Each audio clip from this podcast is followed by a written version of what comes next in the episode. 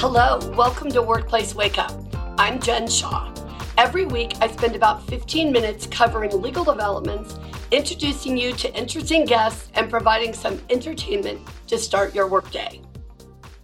We've had so much fun this month talking about workplace trends, how to implement effective uh, retention strategies, how to have a really dynamite, effective performance management process.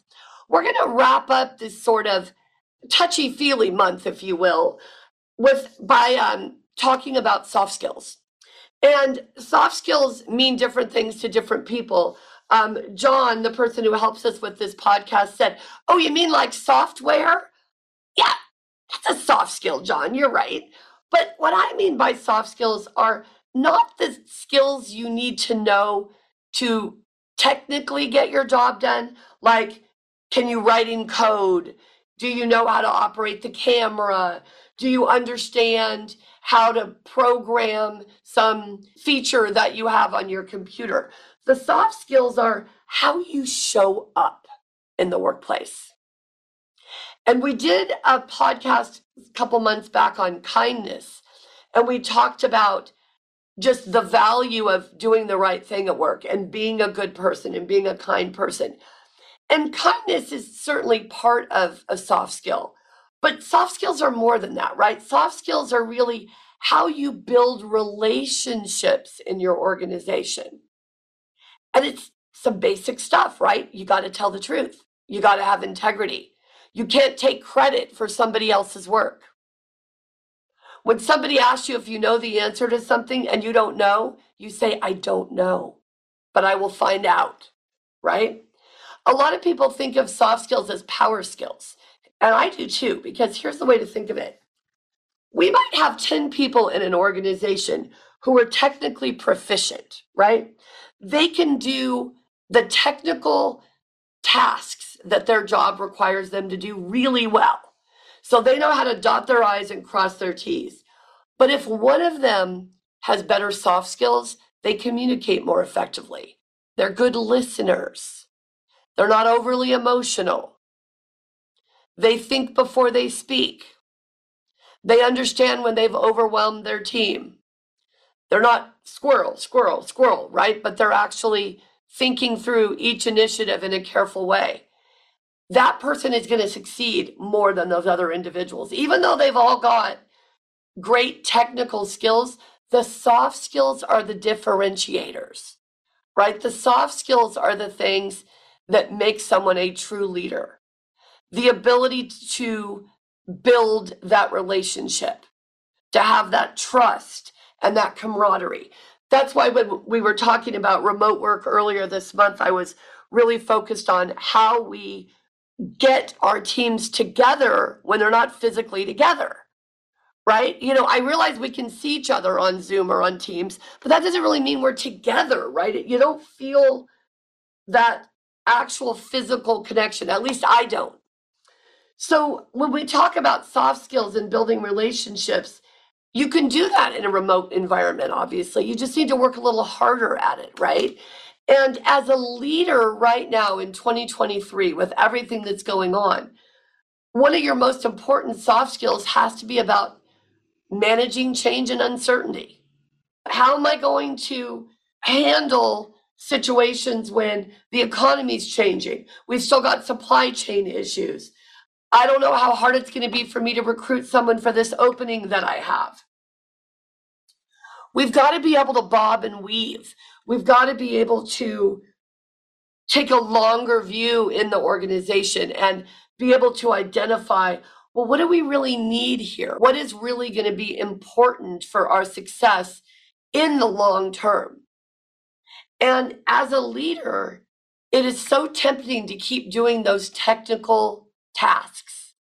That's what got us in many times into our leadership role because we proved we were good at the technical tasks, right? And then maybe we had a few soft skills that raised us above everyone else a bit, but we succeeded because of those technical skills. Now, as a leader supervising a team, managing a group, now we're supposed to be doing something different.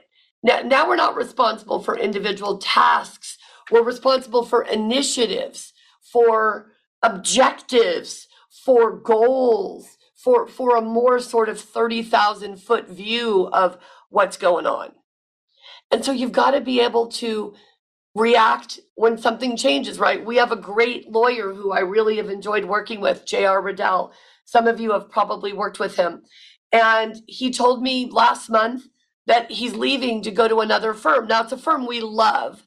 They do litigation, and JR has always done litigation, and he wants to go back and do some litigation. And I was disappointed because I really like working with him, and he's done a good job, and it's a loss for the firm. But I said to him, You know, I'm proud of you. I'm happy for you. And I felt those emotions like that, that was actually honest. Like I felt proud of him and I felt happy for him because I knew it was something important for him. Was I disappointed for us? Yeah. Now I have to hire someone else. Now I've got to find someone else to do the work that he was doing. Now I have to explain to clients who have worked with him, who like him, and that's been everybody, why he's not available to do their next project. So I, would rather not go through that, but I get it. So my task is figuring out how to ease the transition. That's the soft skill that I have to have. I have to be able to bob and weave in the middle of this change. And I'm not perfect at it. It, it takes work and it takes things. You know, I have a business coach who I talk to and I ask, well, how, how could I do this better? And, and what should I say? And what should I do? And what kinds of things should I focus on? You have to invest in yourself when you are a leader right? The soft skills of your team are critical, but your soft skills are just as critical.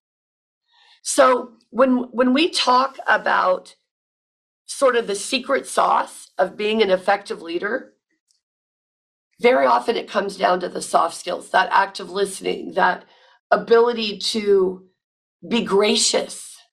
The other day, my sister, I have a younger sister, she's great, but we see the world almost completely differently. And I, you know, I shouldn't even say but, it's more of an and. She's great, and we see the world completely differently. And, you know, we had a little moment about something. And I wrote to her in, in a text message, and I said, you know what? I think what we just need is to give each other a little grace. We just need to be able to say, we don't agree, and that's okay. And not take everything quite so personally and not react quite so emotionally. It's not easy to do. And by the way, I was the one who overreacted. So it was, you know, I was basically saying about myself, I need to show some more grace. But grace is such a great term when you're talking about soft skills. Sometimes you don't say what's on your mind. My daughter Ella and I were talking the other day. She's almost 13. And she said, Mama, do you always say what's on your mind? And I had to think about it for a second. And I said, no. And it's a good thing I don't. Because sometimes what's on my mind is not appropriate for sharing. Sometimes what's on my mind is not something that I should be telling anyone else about. And she asked me, is that lying? And I, I said, no, it's not lying. It's, it's knowing when to be discreet, right? It's knowing when it's better to say nothing. And she's heard me say forever if you don't have something nice to say, don't say anything at all. But this goes further, right? This is more about once something comes out of your mouth, you can't take it back. And I know there's that old adage sticks and stones may break my bones, but words will never hurt me. Baloney. In my opinion, words can be devastating.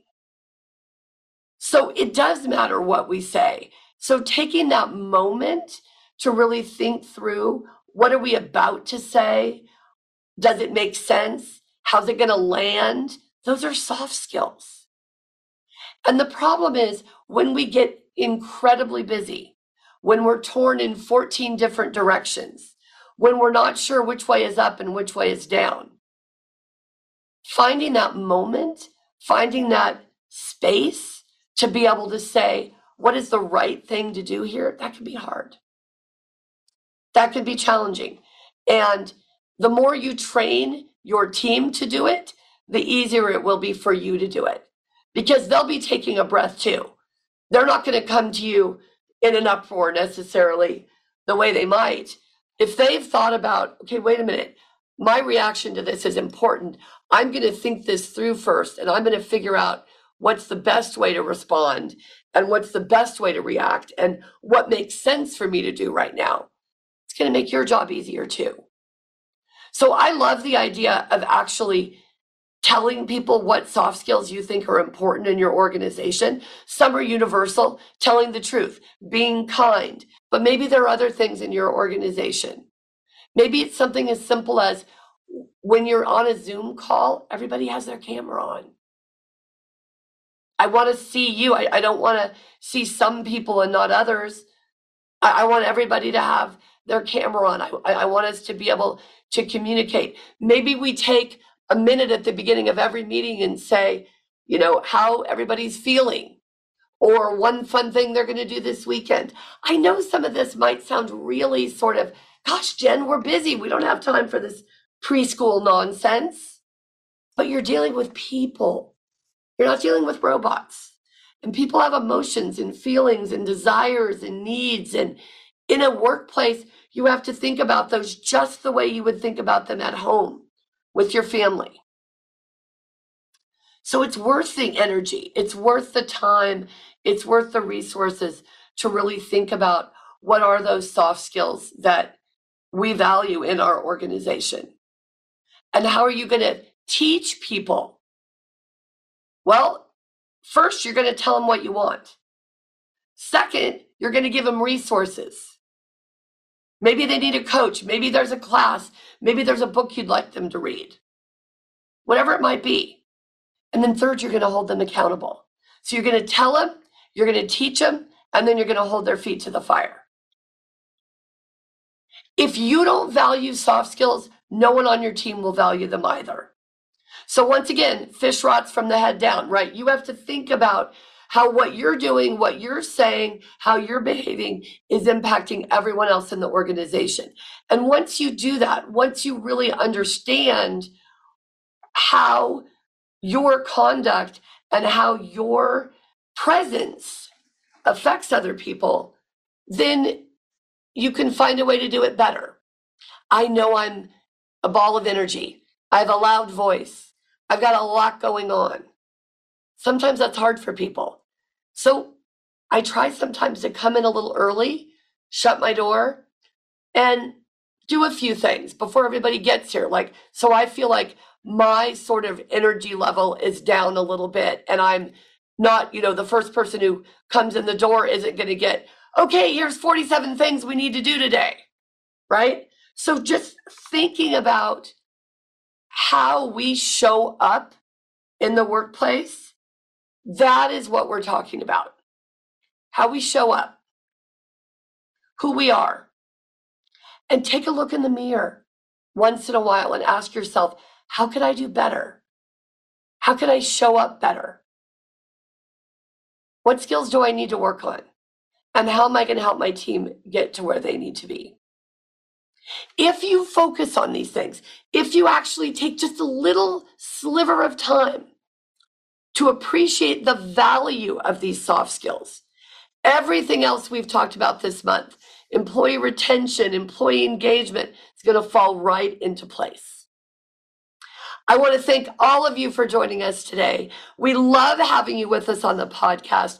Thank you for downloading. Thank you for sending ideas. Thank you for being such enthusiastic participants. We will see you next week. If you enjoyed this episode and would like to spread the word, please share it with others, post about it on social media, and or rate and review it. Of course, you can also follow us on LinkedIn, Facebook, and Twitter, and email us at info at shawlawgroup.com. Workplace Wake Up, including its guests and hosts, do not provide legal advice in this podcast. Do not act upon any of the information discussed in this podcast without consulting a licensed attorney in your jurisdiction.